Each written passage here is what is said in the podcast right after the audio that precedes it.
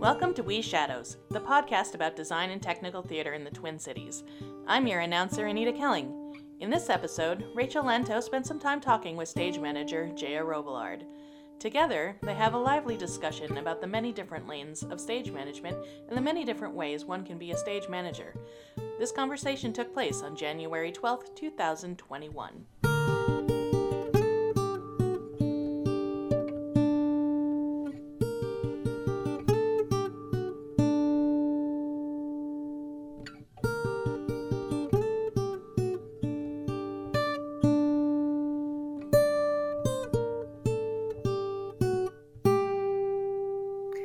Welcome to We Shadows. My name is Rachel Lanto, and I'm hosting this evening's interview. And I have with me Jaya.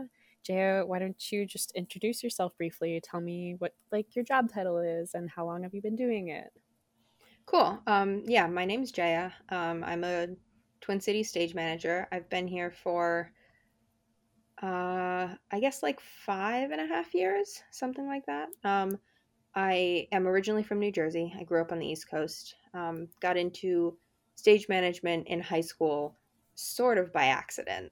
I went to this tiny little girls' school that had a really fun theater program and a good kind of acting program, but we didn't really have the student body to support stage crew in any meaningful way. And so it was mostly whatever handful of students we can wrangle into doing the things we need to do. That's kind of what it was. And so I just kind of fell into it because a bunch of my friends were going to be in the musical. So I figured I would also go work on the musical, and ended up just absolutely falling in love with stage managing. So I kind of did that in high school, figured out my way through college. I came out here also by accident, sort of. So I came out the fall after I graduated for an internship at CTC, Children's Theater Company. And the plan was just kind of to come for 2 months and see what happened. And then I got here and was like, oh, hey, look at this super vibrant theater community. And basically was in a spot where I was like, well, I can go somewhere where I don't know anybody, or I can stay here where I know 3 people now. And so suddenly I lived here. Yeah, so I've been working here since then and have really loved it. And what year was that? That was fall 2015. 2015. All right. Yeah. Wow. Well, then you got thrown into a pandemic and you're hanging out here. So. That's been super fun. Yeah, I bet. What college did you go to? I went to Yale. Yale, okay. I graduated in 2015. Lovely. It seems like there's a few Yaleys at CTC too. Yeah, I think so. Yeah, awesome. Largely grad school people. The grad school there is super impressive and rigorous, and that's kind of what they do. The undergrad was a very weird way to learn to do theater because there is a department there, but it's a theater studies department. It's not a theater training program. It's much more studying theater as an art. And so I actually that was not my major. I majored in English instead. Oh, okay. And virtually all of the undergrad theater that's done on campus is not affiliated with the department, and it's totally student run. Oh, okay. Which was a wild way to learn how to do things, but really cool, and in a lot of ways really prepared me for freelancing. Mm-hmm. So basically occasionally there'd be a class that would put on a production. I think my freshman year there was a Hamlet class. It was a senior seminar, and part of their semester was to put on a production of Hamlet, but that was the exception rather than the rule. Most of it was just there was an arts fund, and you could basically submit an application and they would give you a few $100, and you could apply to one of the spaces on campus and do your show. And so it was all just undergrads running around kind of grabbing whoever they could grab who knew how to do things and be like, hey, do you want to do this show? And there was tons of it. There were 2 or 3 productions every weekend all year long. There was just a ridiculous amount of theater to see and to work on. And that was really cool. And I think because it was all so unsupervised, there was an office of a few people who basically made sure we kept to fire codes and didn't stay in the building too late, and that was kind of that. But so it was mostly totally unsupervised, and it was a really fun way to just kind of, you had to figure it out and you had to learn how to do your job. And, you know, it could have easily been totally a mess, but as it was, people really rose to the occasion and like, we're very professional about it, and we're very like capable, because you sort of had to be. And if you didn't know something, you had to know you didn't know it and find somebody who did and figure it out. And so other than the aspect of like theater as a like job and dealing with the financials and getting hired and stuff, it was a lot like freelancing, in that it was like, all right, who do I know who's doing something this semester? Who can I talk to? Yeah. Yeah. So I think in some ways made life a lot easier post-graduation, where I was sort of used to the idea of like, let's go find the next thing to work on, because that's very much how life has been since then. Oh my gosh. How was it going to CTC after that? Totally mind-blowing. Yeah. Tell me about that experience. How was that? Totally mind-blowing. Mostly just like the scale of everything. Because that was the other thing about college theater, was it was super low budget and you never had enough people. Like you just, like lighting designers were notoriously scarce on campus. There were like 4 lighting designers and they were always booked solid. And so like I had a couple shows that I and a director like cobbled together a plot for, and just sort of we're like, well, I can make the people visible, and I can make them pink sometimes and blue sometimes, and that's what we're gonna do. And like it was always just, how many hats are you wearing, how many people are there? And then showing up at CTC and being like, oh my god, you have like a set shop on site and it's huge, and you have like real rehearsal spaces and we can like, oh man.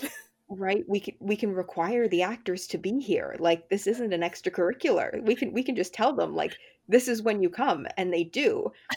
And like, if we're not using them for half an hour, that's okay. They don't mind, because we're not like cutting into their study time, or, you know, it was just mind blowing, the scope of things. It was also a really big education in like, it was as much formal stage management training as I'd ever had, because I had never taken a class in it. It had just been kind of learn as you go. Right. And I had a really great drama teacher in high school. And I had a couple of older students in college who were good mentors for me. But it was the kind of thing where I was very self-taught and like had learned a lot of the stuff that I needed to do. I had sort of just through practice found my way to a lot of things that now I know are like standard parts of the job, but had never had to think about them in terms of like, does anyone else have to look at this document? And like, oh, there are efficient ways to like structure the following things and communicate the following information. Oh, man. And so the ASM on that project, Nate Stanger, what really took it upon himself to like teach me and kind of go, okay, you like more or less know how to do this, but in like a completely inefficient way. And you don't know the names for anything. And you don't like, you've never had to like make paperwork other people need to read. You've never had to deal with this just beyond like make the show happen. Yeah. And so he very much would take me over and be like, do you know what this thing is? I was like, no idea. He's like, well, here it is. I was like, oh, I do know what that is. That's such a better way to do that. Okay. So that's largely what that experience was. Yeah. What show was that? It was The Jungle Book. Okay. Gotcha. Yeah. Nice. Where did you go after CTC? After CTC, I did the sophomore Shakespeare at the U that year. And then got connected to Sandbox Theater, with whom I'm a company member now. I've done several shows with them. It was a lot of just kind of like, I had no idea what I was doing in terms of finding work. I got kind of a lot of lucky breaks early on of just like somebody I'd worked with who gave my name to somebody else, and had kind of enough of those right in a row that suddenly I was like, oh, look, I know people, I know who to talk to when it comes time to plan a new season. But yeah, so I did a production of Henry the Sixth at the U, and then a show called Queens with Sandbox, which is still probably the most beautiful production I've ever worked on. It was this very simple show, 3 actors. It was about like a young Black boxer in kind of vaguely the late 1800s, early 1900s. We never really specified. And it was just kind of his like journey of self-discovery. There wasn't a ton of plot, not much happened. It was just kind of him going about his life, but it was absolutely beautiful. And also the first time I'd ever done like ensemble created theater, mm-hmm. which now is a decently big part of my work life because I've kept working with Sandbox and I've joined the company, mm-hmm. but was not a thing I'd done at the time. And so that was also, it was absolutely terrifying at every single moment, frankly. Like yeah. just at every moment I was just looking around going, nobody else seems scared. So like, this must be going okay. I don't really know. But it's come to be a thing that like, my stage manager brain does not like, but my like person who likes theater brain thinks it's so much fun. So I've kept doing it. It's like a good kind of out of your comfort zone thing. What year did you join Sandbox as a company member? I think 2017. Okay. I think it was after my second show with them. Okay. Awesome. Yeah. It was more or less that like I did one show, because the thing about Sandbox is stage managers don't like Sandbox. Because the way we work is not conducive to like most of the things that stage managers like. It's, you know, we don't have a script until right before we open. Mm-hmm. It's very movement heavy. Mm-hmm. We build the movement and the text simultaneously. So there's not really any sense of like having a script that has blocking with it. Mm. It's just like we record most things through video up until the very end, because we're like, it's all tied together. It's all like everything is continually moving and shaping. We don't usually know what the plot is. We don't know what the characters are. You know, communicating with designers is always tricky because we're like, yeah, please give us some costumes. We don't know all the characters yet. We know all the actors and they will need to wear things, and we know how many new characters might show up, but like, It's a lot of just going with the flow and figuring it out. It's very hard to plan. It's very hard to organize. And it's sort of a funny process where like the workload from a stage management perspective starts off really small and then skyrockets. Mm-hmm. Because for the beginning, like for the first couple weeks of rehearsal, I am often just like a person sitting in the room with a stopwatch. And that's basically my whole job, is to be a stopwatch and another pair of eyes. And then like 2 weeks out from opening, we start kind of picking the things that we've built that we want to focus on and we want to put together. And all of a sudden the workload goes through the roof because suddenly we have all this stuff to transcribe and all this stuff to put together. And, you know, hopefully by opening night, I've got a call script that really just exists for me to call from. Like it doesn't exist. The actors use whatever notes they've got. They memorize off of videos or their notes or kind of whatever they have. And so stage managers don't like to work with Sandbox. It's just not, it doesn't fit with any of the ways that, you know, existing scripted work is rehearsed. And so I think I got to the end of Queens, that first show, and they were like, so did you have fun? Would you do this again? And I was like, yeah, no, it was really fun. And then I came back for a second show, and by the end of that was still like, yeah, this was fun. And they were like, cool, do you want to join the company? We need to hang on because lock it in. It's not an overlap. But I do like, and I totally recognize why. I'm like, I see why people do one show and go, that was fun and something I never need to do again. Mm-hmm. Because it is a weird way to work, but it yields some like really incredible stuff that I don't think you can get any other way. Yeah. Devised theater, is that the mm-hmm. term for it? Okay. Yeah. Yeah. Oh, devised man. Or ensemble created, kind of whatever your preference. Right. Oh man. Yeah. But, so as it sounds like Sandbox is sort of its own beast, but like yeah. as a stage manager, so if I was a person who had never walked into a theater before, or if I was like a family member of yours who, you know, is asking you, Jaya, what do you do? You know, what would you tell them about working for Sandbox specifically or some other stage management? I think you're right that Sandbox is kind of its own beast, but like stage management in general, the thing I usually come to is that like the stage manager is the person whose job it is to make sure that all the stuff that's supposed to happen actually does happen. Mm. which, and I don't know if that, like, I know you are also a stage manager. I don't know how that vibes with your experience. But that's kind of in trying to describe what I do to people. That's always kind of where I end up, because it's so hard to be like, I go into work and I do this thing, because it changes all the time. And like, depending on where you are in the process, it changes. But yeah, so it means that before rehearsal starts, you're making sure the rehearsal space is set up. Everybody has the information they need. Depending on the company, and if you have a production manager or whatever, facilitating some communication between like director, designers, all those people. When it comes to rehearsal, like one, just sort of running the room, making sure you take breaks and like keeping track of like where are your rehearsal props and things, but also like taking blocking notes, communicating with designers, anything that happens in the room. And then when it comes to tech in the show, like calling cues and kind of being the person who steps in to run the show every night. Yeah. Yeah. Do you, when I met you, I was assisting on a show, and I know that you've done that a few times mm-hmm. as well here in the cities. Do you find yourself assisting more often than you do like stage managing? Yeah, I think it's about 50-50. Okay. It has been so far. I have ASM'd at Park Square a lot. I've been there probably more than anywhere else. And then I have stage managed for kind of a variety of smaller non-union theaters.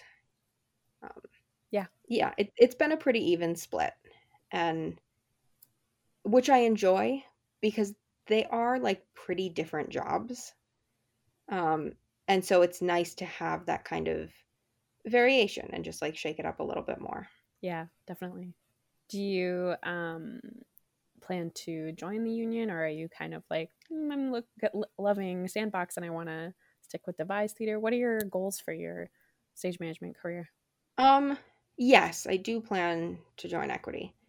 A year ago, the plan was sort of to start logging points last year, and then the world blew up. So I don't know what the plan is right now. I had like just kind of hit the point where I was like, okay, I think I have like solid experience, a solid resume. It's about time to like think about making that step in the next year or two. And now I have no idea. Okay. So it's all sort of on hold until we just sort of see what happens and when we can start working again and when we can like go places and like what theaters have made it, what does the kind of industry look like? What does the job market look like? I have no clue. Absolutely. Yeah. Like big dreams. One day I would love to be in New York. Mm-hmm. It's where I grew up. I mean, I grew up in New Jersey, but like 45 minutes from the city. Right. And train right away. Yeah. Yeah. And so that's always been kind of the big, like, you know, as a high schooler who was getting into stage management, I was like, oh, you know, big shows in New York. This is what we do. We get dressed up. We go into the city. So that's still sort of the big one day dream, but I don't really know what it looks like between here and there or when that happens. And I was starting to get a bit of a handle on it, and now we're just gonna see how it goes. It's true. Yeah. I know as like an early career stage manager, it's already like there's so many things to juggle. It feels like you're juggling like, okay, who the heck even knows me in this town? You know, I'm still learning things about like, I mean, and I feel like we're learning our whole careers, you know, not just when we're early. And then it's like, okay, assisting versus regular stage managing. And then it depends on the company. And like, it's just like all these like adaptations that you have to juggle. Totally. You're not Equity yet, are you? No, I'm not. No. Okay. Are you planning to be? That's a great question. I did my internship with a Equity Theater Company, and at the time I wasn't sure if I would be able to like have enough work to be an Equity stage manager and like survive. So it like scared me, and I like was like, no, we're not going to do that. And I've been able to support myself off my stage management, which has been awesome. And in some ways I regret not going Equity right away, because now I feel like I'm struggling to like get into those places, and it's been really frustrating actually.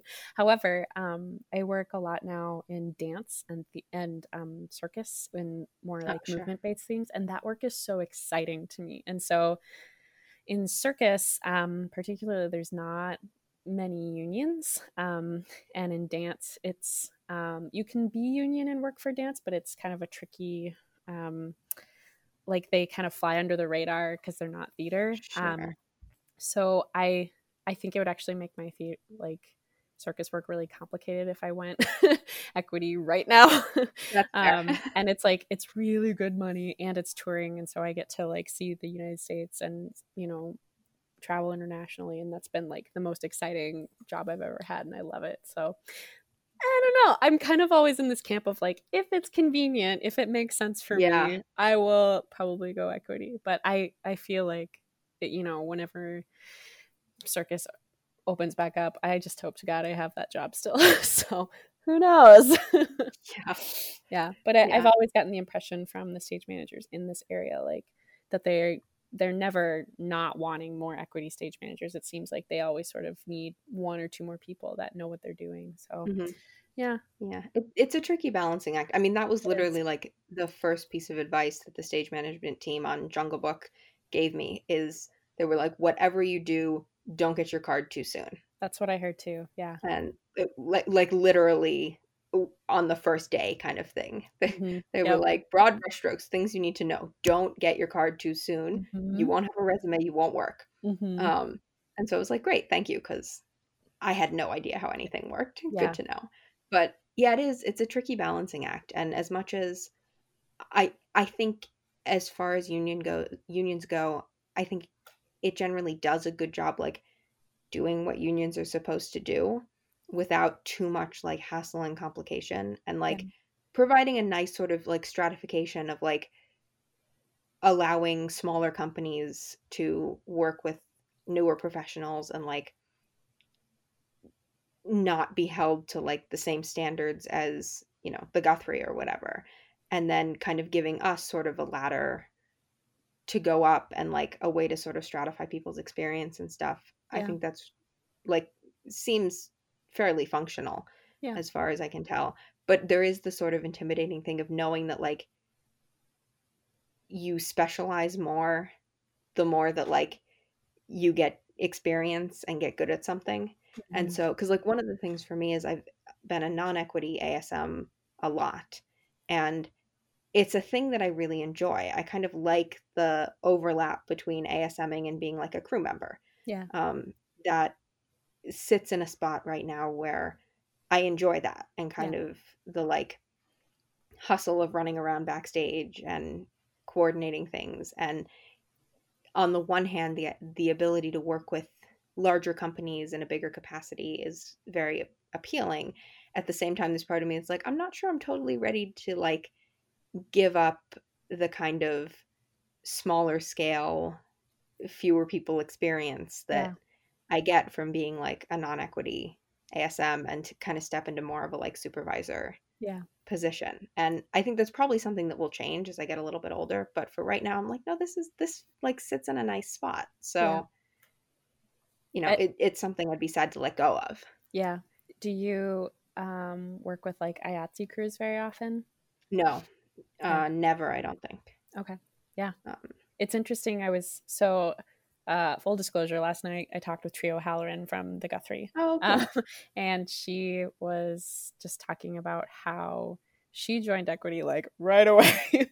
And at the time it made sense for her because she was like, yeah, I've got, you know, at least 2 theater companies that I feel like will hire me. And I was like, that is so interesting because I know so few people who are my age or like young career stage managers who feel that way. And so I wonder if it's a like generational thing sometimes. And I wonder if it's you know, in those regional theater companies, they can kind of afford to have all those like big departments and have things so specialized. So it's like one person's job to do this, this, this, and this. But you know, as a younger career person or just like in the arts in general, I feel like it's not, we don't all want the same experience, you know, or it's nice to be able to have different experiences before you like streamline into one way of doing things. I don't know. So it's just, it's interesting to hear everybody's, what they like about it and, you know, where they're at and where they want to go and, you know, what they think about how those all kind of tie together. So Yeah. But the other thing that like I always, that I've continued to find, like even just up to this point, is that as much as you kind of specialize in like the things that aren't technically like your job drop away, there are also like new things that you just didn't have the capacity for before. Yeah. Like when we're talking about like a huge theater company with, you know, all the staff they could possibly want, people aren't just like sitting around. Right. It's that all the little things that you just couldn't afford to think about do get done now. And like, because I remember sort of having that kind of trepidation at sort of every stage, right? Like coming from high school theater where like it was literally me and an ASM and that was it. Like I remember kind of going to college and being like, oh, some of these designers like know what they're doing and I don't have to do things for them anymore. And like, so like in high school, we didn't have designers really. We had our drama teacher and we had one woman who was more or less our technical director, and between the two of them they kind of just pieced everything together. And so our drama teacher would be our lighting designer functionally. And so this woman would hang a plot, they would talk about it together, and then literally the way we teched is he would sit in the house and I would sit at the board, and he would have names for every like channel or group of channels, so we didn't have to remember the numbers. And I would have a list that was like, okay, channel 1 is like the stage left trees, and channel 2 is the stage right trees, and like channels 7, 8, and 9 are the downstage wash, et cetera, because he would just be like, okay, can I have your trees at 50 and your downstage wash at 75? And then he would just like experiment from there with me programming. And I, through high school, thought that was just how you teched. Oh. I just thought that's what happened, is the actors stood on stage and they were very patient and you built every cue from scratch with the stage manager at the board and the director not really knowing things about lights but making it look pretty. And that was that. And I remember getting even just to college and like helping our lighting designer with cueing because he didn't have like an extra pair of hands. And so there were a few times when he like just needed a new perspective where he put me at the board and like going through and being like, okay, what do you want to call this instrument? And he's like, I know what numbers, everything. I have my own paperwork. I can do this. And I was like, you can do this? You know things? But at the same time, like it frees you up to do all the other things you never had the capacity for before. And so there's that aspect to it too, where I'm like, okay, well, some parts of what I do now will fall away.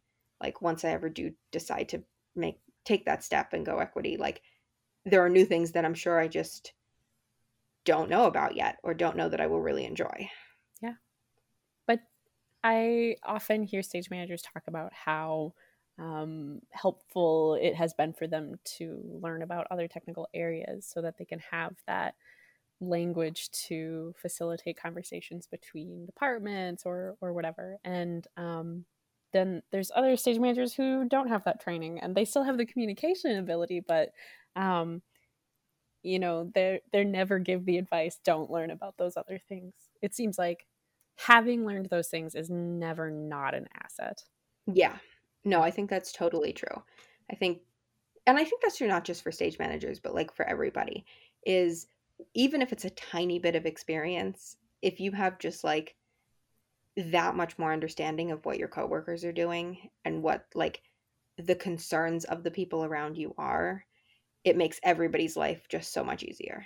Yeah. Like whether or not you can actually do any part of their job, you know, like I find that with actors a lot. Actors who are like, I was on stage crew once in high school, are almost always just that much more aware of like what everybody else's priorities are and what everybody else has to worry about. And I think it gives everybody a little bit more grace, a little bit more just understanding of what's happening around you, and that's positive for everybody. Absolutely.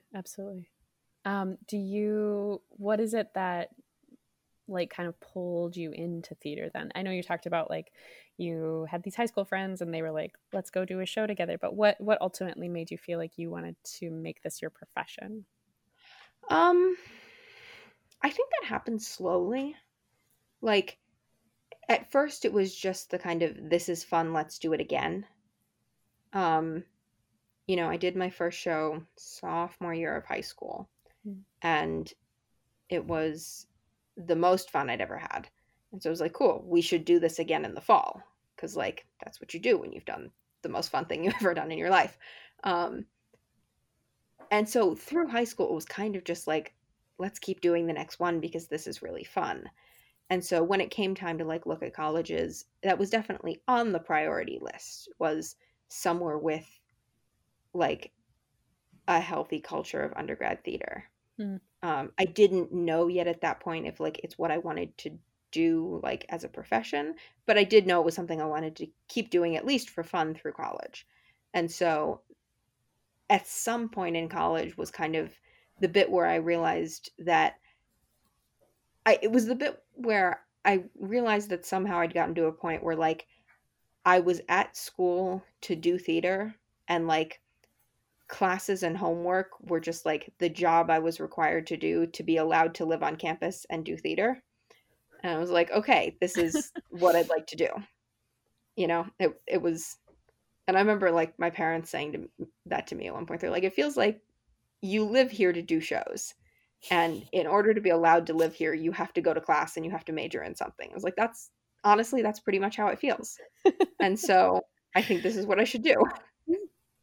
So was that at the end of college, or like how far were you into your sort of journey when you made that decision? Somewhere in the middle, a couple years in. Mm-hmm. And then deciding to do an internship, was that kind of when you like sort of admitted to yourself like, oh, I'm pursuing this? No, I was pretty sure by the time I like graduated and it was time to look for a job. One of the weird things about the way our college theater was structured is like, as much as it was very much like freelancing and it was awesome, I did sort of get to the middle of senior year and suddenly realize I didn't know anyone over the age of like 24 and had no idea how to get a job. And like my friends, like high school friends who I talked to who were in other places would be like, oh yeah, you know, I AD'd for this director and, you know, they had me come with them to a summer gig, or, you know, my advisor gave me this person's name. And I was like, I don't know any adults. The oldest people I know were seniors when I was a freshman, and they don't have real jobs yet either. How in the world does one get a job? Like, and so literally I went online and Googled stage management internships and sent applications to everywhere that was taking them, and CTC answered. So I came here. Wow. Like that was the whole plan. And the plan was come here for 2 months, do this, and then see what happens after that. Wow. It worked out. So like, but yeah, there was no solid plan. Wow. That's amazing. So how do you, let's just pretend for a minute that, you know, COVID is going to turn out hunky-dory and everyone's going to be there when we still, you know, when we return, for a minute. And so when you're looking at what do I want to do next? And we kind of talked about like, what are goals? I don't know. But how do you gain the work that you want? How do you build your network? How do you go get her? I mean, it's still a lot of just kind of figure it out as I go. Mm-hmm. I've in the past like year or two finally hit the point where I'm like, oh, I feel like I have a handle on this and it's not just sort of happening. Mm-hmm. But I mean, I've done a lot of work at Park Square. And so that for the past few years has often been like a conversation in the spring about like, what do you want to come back for next season? Sure. Yeah. So that's been a nice place to start, and nice, not steady work exactly, because like it's always, you know, what's going on. But at least for the past few years, a conversation that like sometime in April, they'll come to me and be like, when are you around? What do you want to do? Right. And then I can kind of build out from there.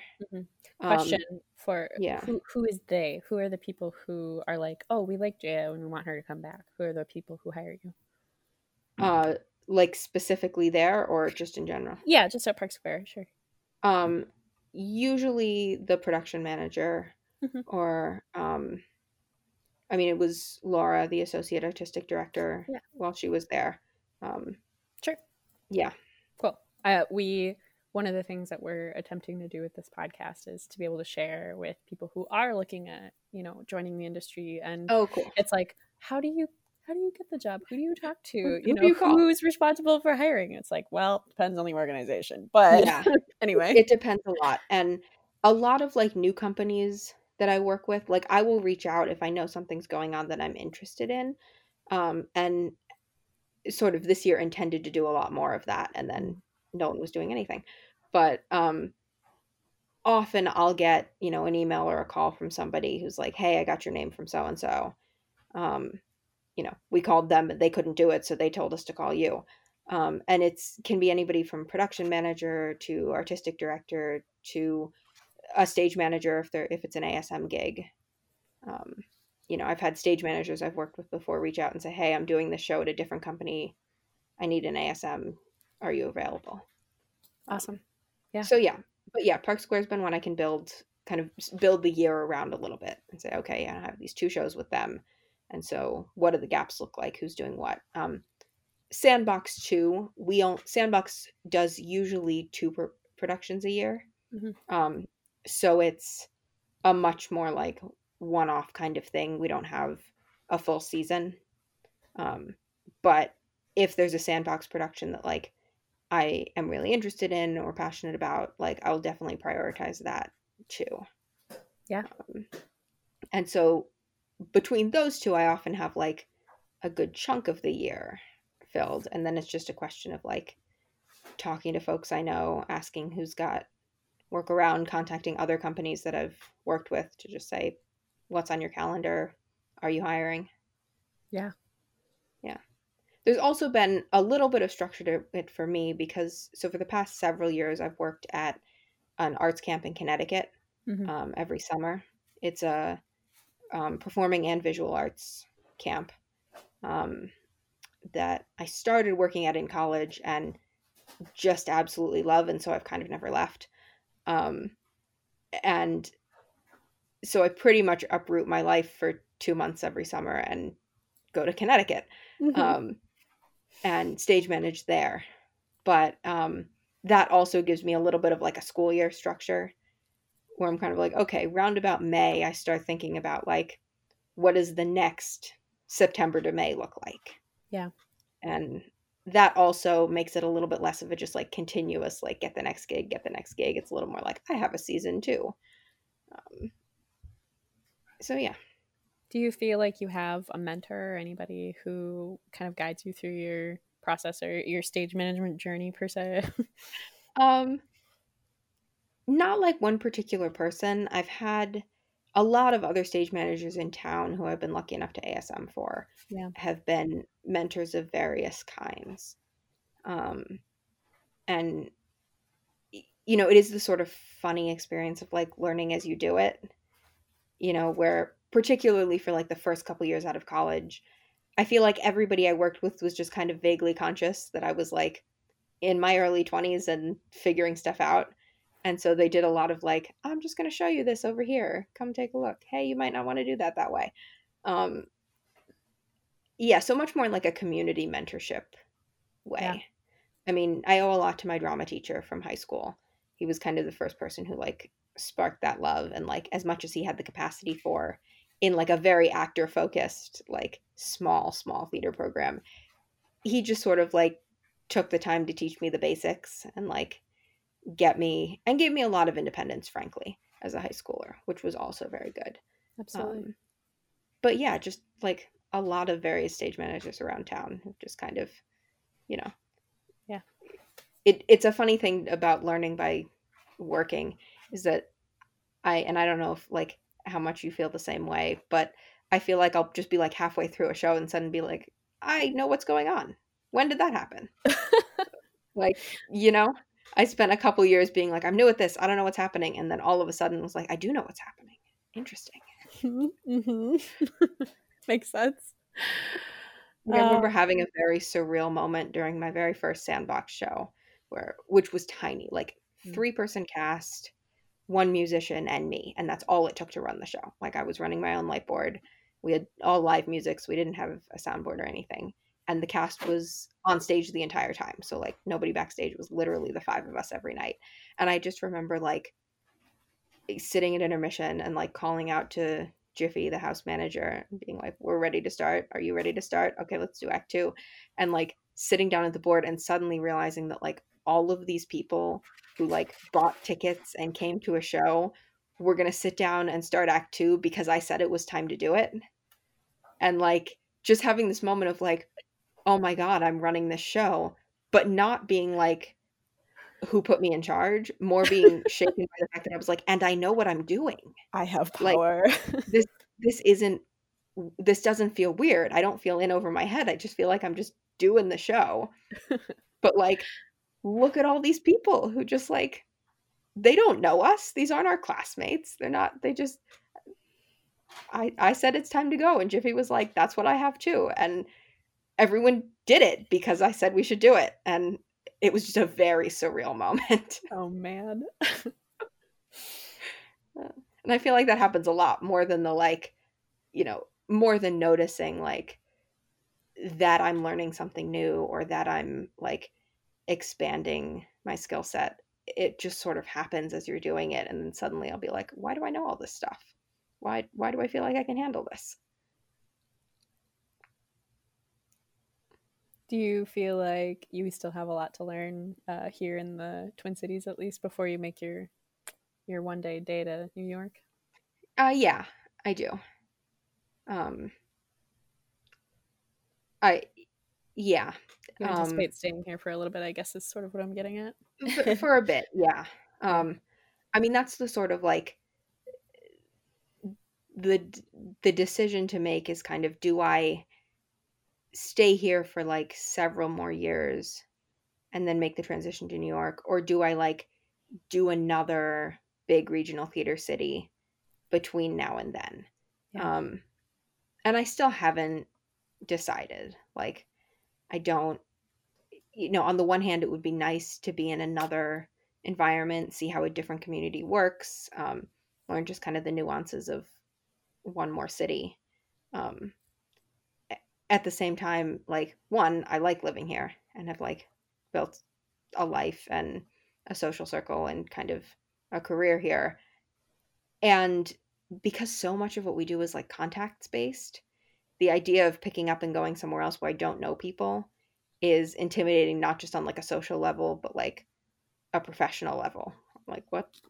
I finally feel like I'm at a spot where like I get a contact sheet for a new show and I'm like, I recognize more than half of these names. And that's a nice place to be. Yeah. Because for a while it was like, I recognize one or two of these names every single time. It was just a room full of totally new people.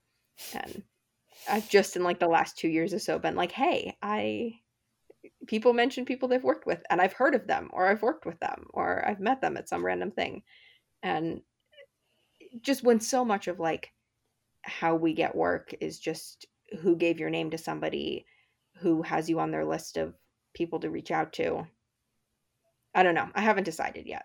Yeah. I'm curious about, I mean, it's interesting because, I mean, there's a lot of people who do have that desire to go to New York. And it's usually, I mean, it's for various reasons for sure. I'm curious, what is it about it that draws you there or draws you to, you know, check it out or whatever?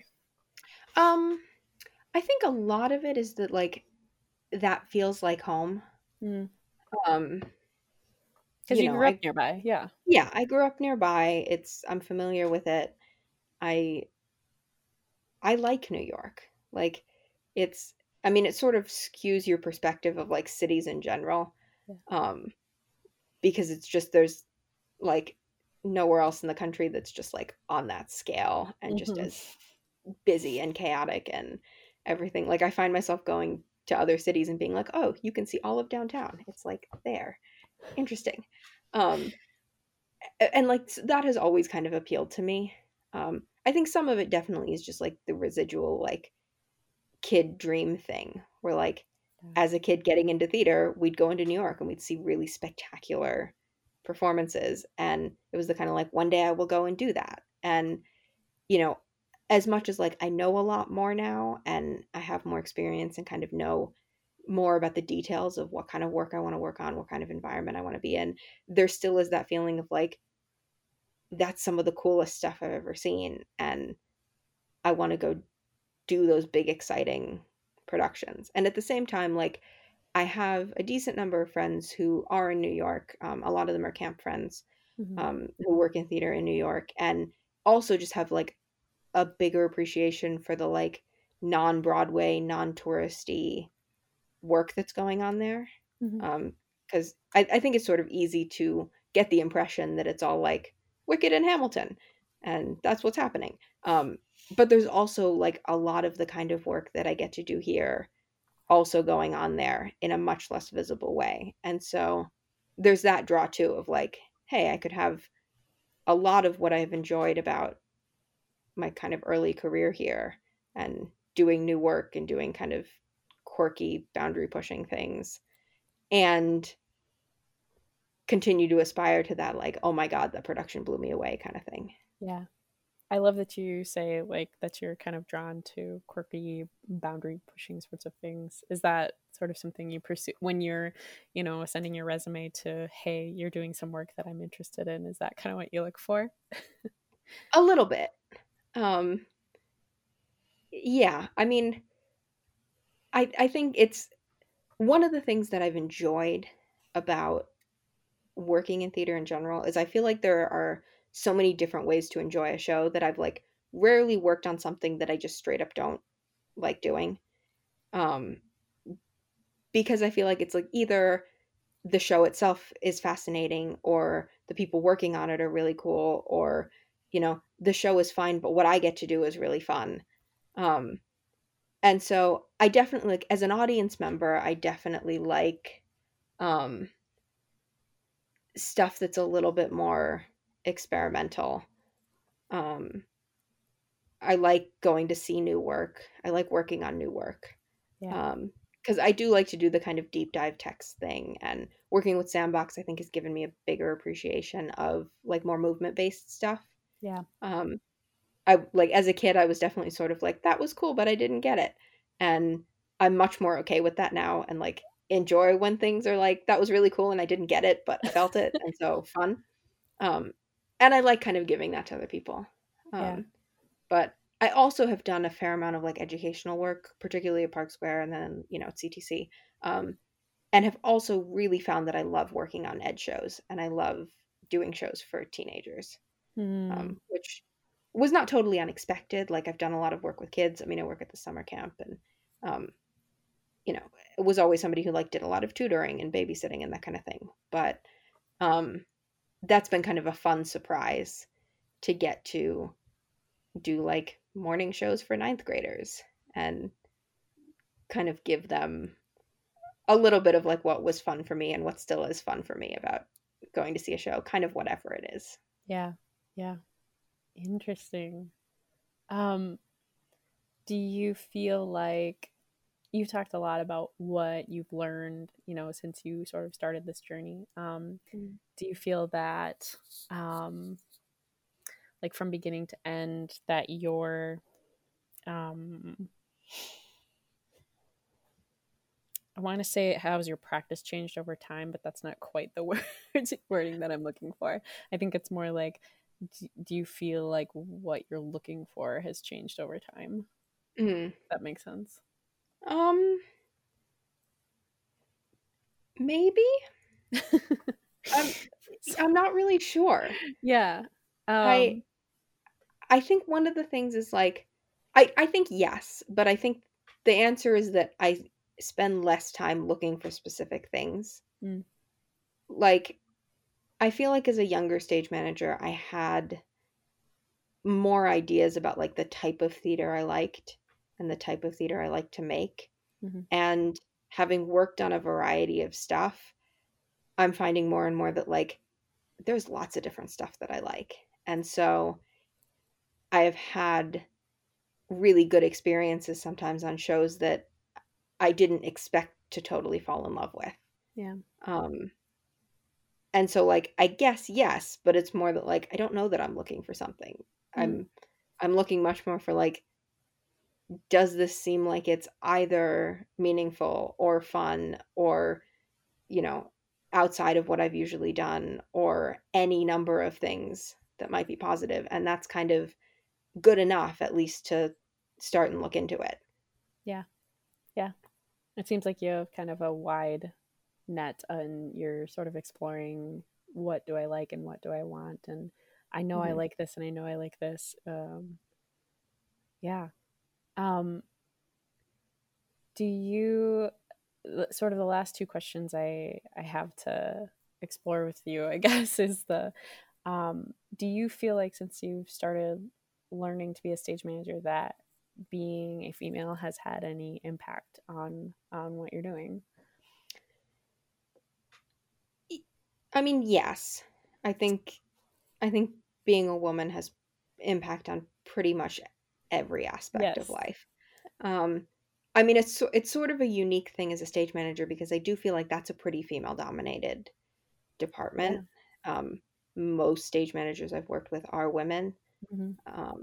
And I think that's nice in a lot of ways, particularly as like an ASM. There's some solidarity is even too strong a word, but like there is something about going into a room as like an authority figure with other women who are frequently authority figures in the same way. So that I think has made it easier.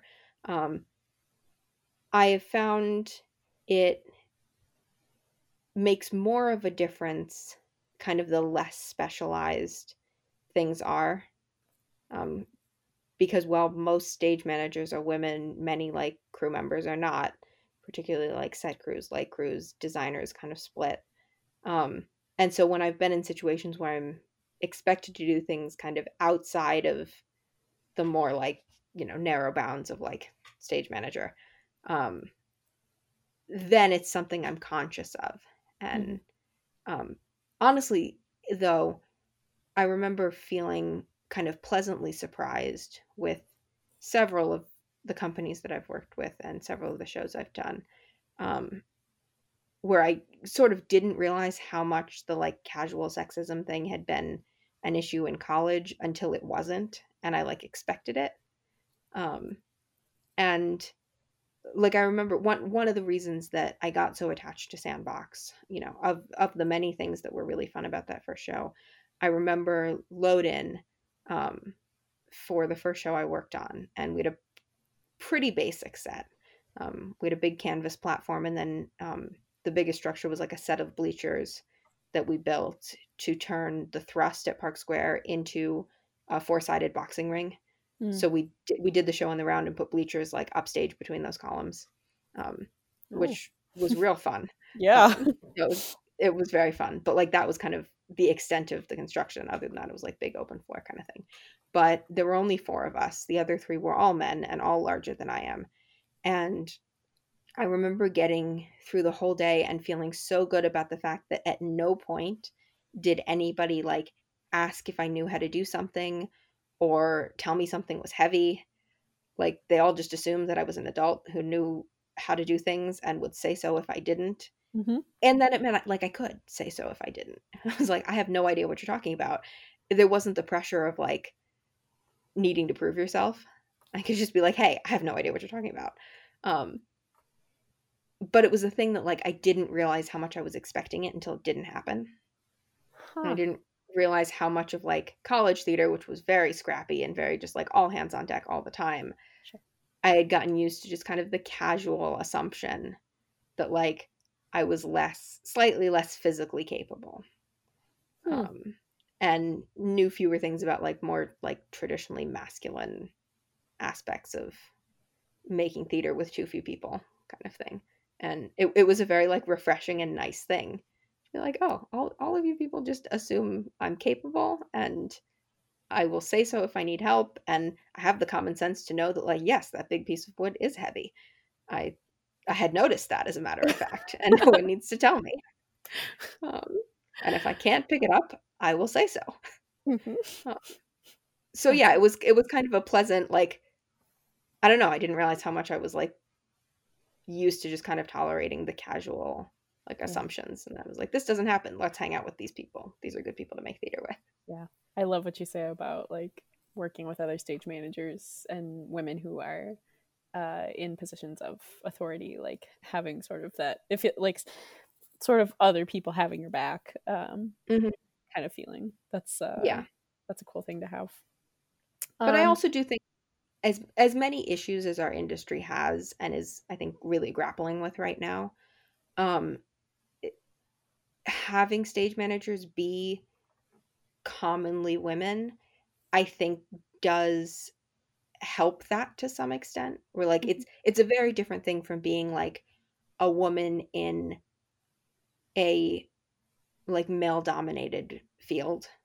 You know, it's like, I think people who, I think female, even directors, but also like female set designers, female technicians, I think have a very different experience because people aren't necessarily used to that and will chafe at it a little bit more. Whereas like, I think because people kind of expect their stage manager to be a woman, they sort of expect that role from her, whoever she may be. And I think we get a lot less pushback than some of our coworkers who are in positions it's more unusual for them to be in. Yeah.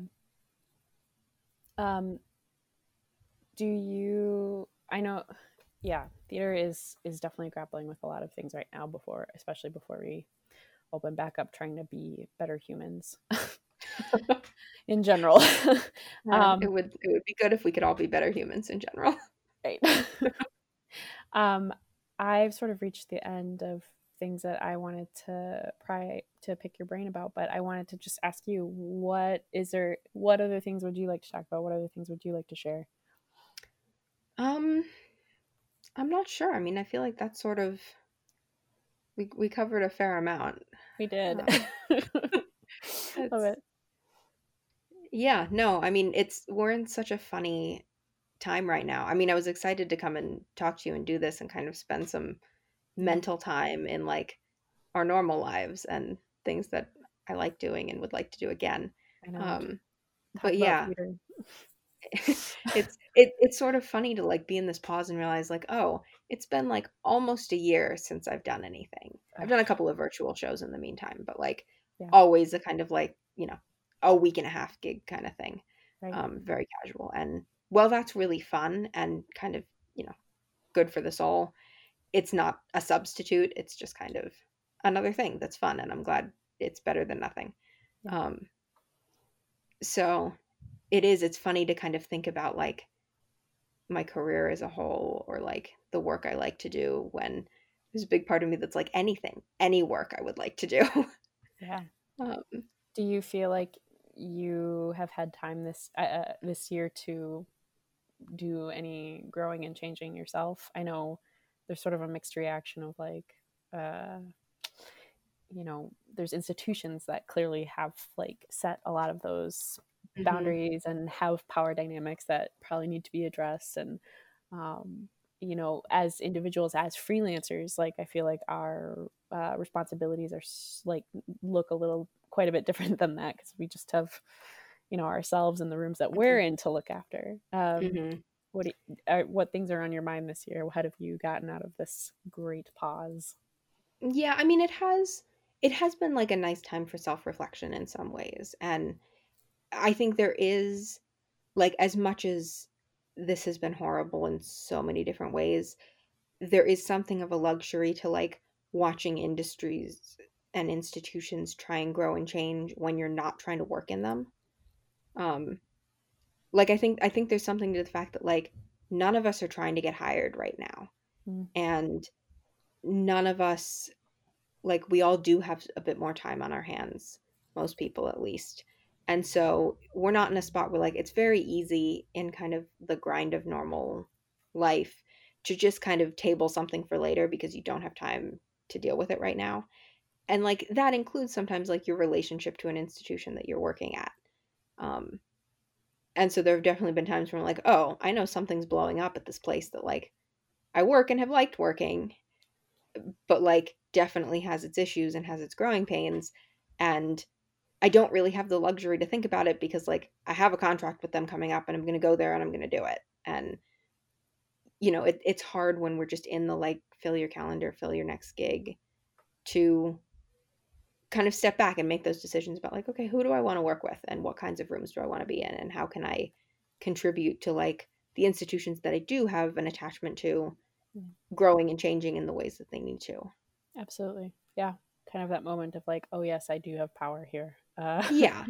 And the time to like sit in that power and not have the pressure of like, you have to decide if you're going to take this gig or not, because like rehearsals are next week. And so, your like, bills are due. Right.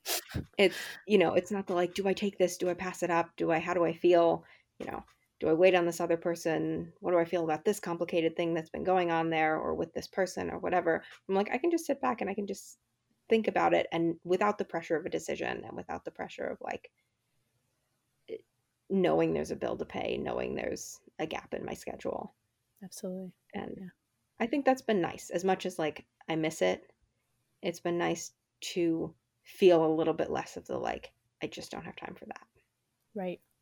Like being intentional a little bit more. Mm-hmm. Or like, yeah. So like, all right, when people do start opening up again, and when people do start reaching out in both directions to find work and find people to hire, like, who am I interested in? Who have I been keeping an eye on? Who's been making the right choices? Yeah. You know, and how do I feel about various, because I think no matter where you work, almost every theater company, we have positives and negatives about our relationships with them. And sometimes in small ways and sometimes to extremes. Sometimes you're like, this was unbelievably fun and the people were wonderful and the institution was really a pain to work with. And, you know, you can have those kind of big extremes. And I think when you're just trying to pay your bills and get your work, it can be hard to sit with that and like actually figure out how you feel. You're like, is the bad enough that I make a different choice? Is the good enough that like I put up with the bad stuff?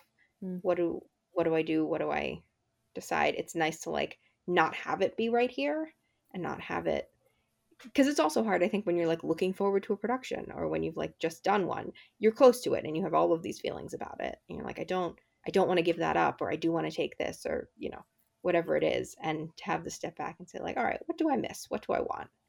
Real. Yeah. Well, thank you so much for sitting down with me tonight. It was really fun to talk about theater with you and stage management. I love talking with other stage managers personally. It's a fun thing where like, because we don't work together that much, you often have like a stage manager and an ASM, but that's kind of it. And so it's always fun to just like get to talk to somebody else who knows what you're talking about and has similar experiences. I hear that. Thank you for joining us for this episode of We Shadows. If you enjoyed it, please recommend it to your friends, colleagues, and students. We Shadows was created by Lieza Behrens, Rachel Lanto, and Anita Kelling. It was recorded over Zencastr and produced by Anita Kelling. Our theme music was composed and performed by J. William Kelsch. Special thanks goes out to the wonderful folks at Technicians for Change. We Shadows can be found wherever you search for podcasts. Thanks for tuning in this week, and be sure to check us out every Wednesday for new episodes.